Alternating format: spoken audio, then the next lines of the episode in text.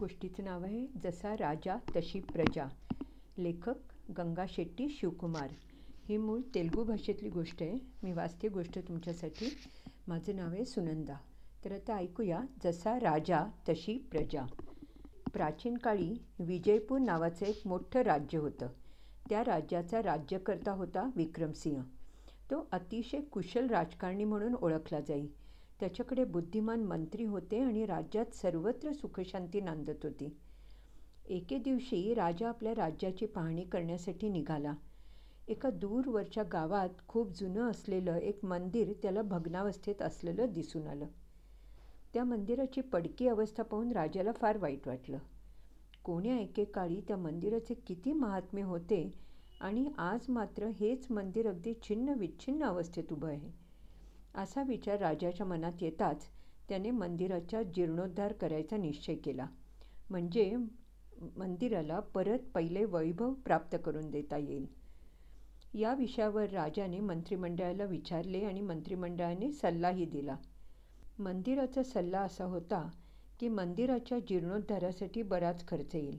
शिवाय त्याची देखभाल करण्यासाठी शेतीवाडी व कायमस्वरूपी संपत्तीचीही व्यवस्था करावी लागेल.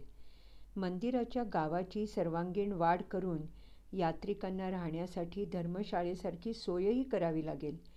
आणि हे सर्व करण्याइतका पैसा सध्या तरी राज्याच्या तिजोरीत शिल्लक नाही.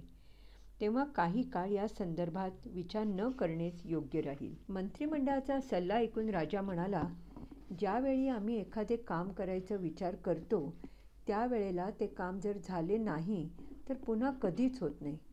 मंदिराच्या जीर्णोद्धारासाठी लागणाऱ्या पैशाची व्यवस्था श्रीमंत आणि व्यापारी या वर्गावर नवा टॅक्स लावून करायला हवी. मात्र सामान्य माणसावर या टॅक्सचा भर अजिबात पडता कामा नये. पैसा असणारा उच्च वर्गच हा टॅक्स भरू शकेल. मंत्रिवर्गाने राज्याच्या या निर्णयाला मान्यता दिली आणि दुसऱ्याच दिवशी नवीन टॅक्सची घोषणाही गावात केली. राज्यात जेव्हा केव्हा नवा कायदा केला जाई तेव्हा राजा प्रजेचे विचार जाणून घेण्यासाठी गुप्त वेळ धारण करून राज्यभर फिरत असे. याही वेळेला नवीन टॅक्स लागू झाताच दुसऱ्या दिवशी राजा गावागावातून गल्ली बाजारातून गुप्त वेशाने पायी पायी फिरू लागला. एके दिवशी दुपारच्या वेळी राजाने एक तरुण मुलगा त्याच्या दुकानदार मालकाशी भांडताना पाहिला. त्यांचं भांडण ऐकून राजाला समजलं की तो तरुण त्या धनाढ्य दुकानदाराकडे नोकर म्हणून काम करतोय. आणि नवीन टॅक्स भरण्यापोटी दुकानाच्या मालकानं त्याचा पगारही कमी केला आहे व्यापारींनी खाद्यपदार्थांच्या किमती वाढवल्या आणि परिणामी त्या तरुणाला त्याला हव्या असलेल्या वस्तू घेण्यासाठी सगळ्या तो न घेता अर्ध्याच घेऊ शकला. परिणामी त्या तरुणाला त्याला हव्या असलेल्या वस्तू खरेदी करण्यामध्ये त्याला अर्ध्यानं जवळजवळ कपात करावी लागली. राज्याची योजना तर निष्फळ झाली. केवळ धनाढ्य लोकांवर टॅक्स लावल्यामुळे सामान्य माणसाला त्याचा परिणाम जाणवणार नाही ही राजाची समजूत अगदी खोटी ठरली. उलट धनाढ्य वर्गाने किमती वाढवून नवीन टॅक्सचा भार त्या सामान्य जनतेच्याच माथ्यावर मारला. राजाने राजभवनात येऊन मंत्र्यांना पुन्हा घोषणा करायला सांगितली की सरकारनं नवीन लावलेला टॅक्स ताबडतोब रद्द केला आहे आणि किमती वाढवणाऱ्या व्यापाऱ्यांना तसंच जर काही आढळलं तर शिक्षाही दिली जाईल. राजाने गावात हिंडून जे पाहिले ती सर्व हकीकत मंत्र्यांना सांगितली.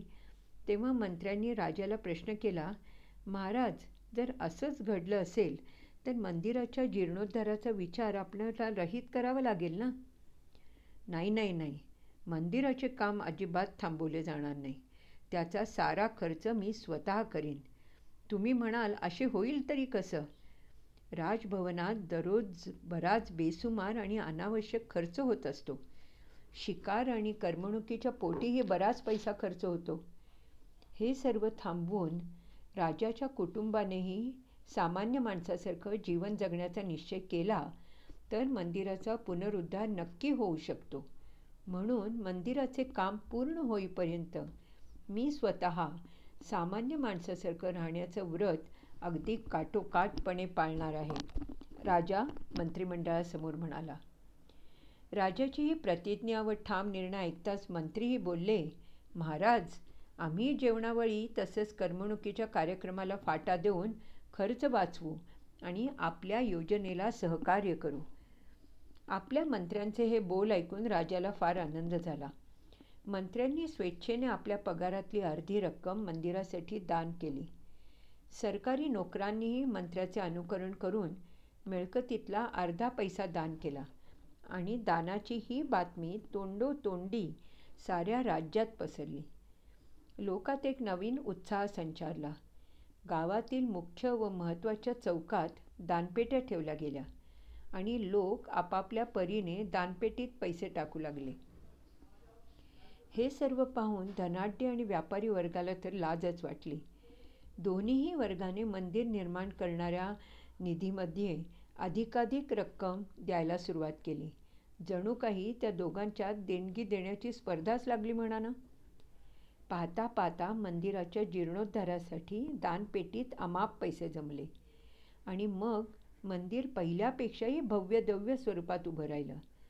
भक्तांची रीग लागली आणि लवकरच पुन्हा त्या मंदिराला तीर्थक्षेत्राचे स्वरूप प्राप्त झाले. अशा रीतीने राजाने केलेला संकल्प व्यवस्थित रीतीने पार पडला.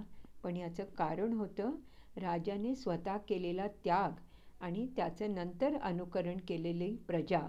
आणि म्हणूनच म्हणतात ना यथा राजा तथा प्रजा. धन्यवाद.